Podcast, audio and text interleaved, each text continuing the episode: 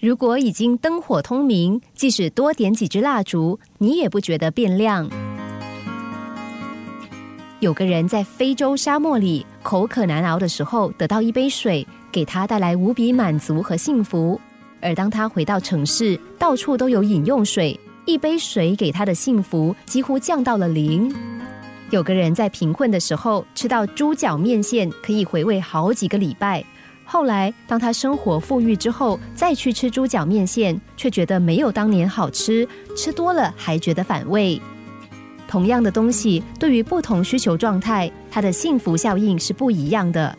也就是说，人从获得的东西中得到的满足感，会随着所获得物品的增加而减少。我们多数人都有一种迷思，以为拥有越多，感觉就越好，以为有钱会比较快乐，而事实正好相反。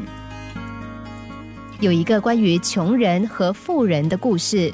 富人有十万块，而穷人只有一千块。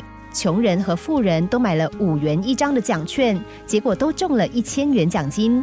不同的是，穷人乐得几乎跳了起来，因为他的财富又增加了一倍；而富人却没有什么感觉，他还遗憾自己没有得到更大的奖。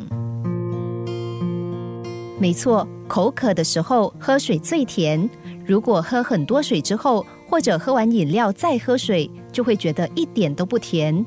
当你的肚子很饿的时候，有一颗馒头吃，那是美味；但当你吃了太多颗馒头，就会觉得食不知味。这就是为什么很多人回顾过去，都觉得他们一生中最快乐的时刻，正是他们艰苦奋斗、逐渐摆脱贫穷的时候。原因是，当人一无所有的时候，只要拥有一些什么，就能让人感到快乐。就能让人觉得幸福和感激。后来什么都有了，反而失去先前的感觉。这些年，你觉得自己快乐越来越少，很可能不是因为你缺少什么，而是你拥有的越来越多，反而越来越难满足。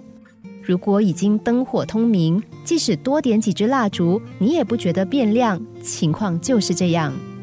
俄国文学家说：“谁的需要越小，他的幸福就越大。”谁的期望越少，他的快乐就越多。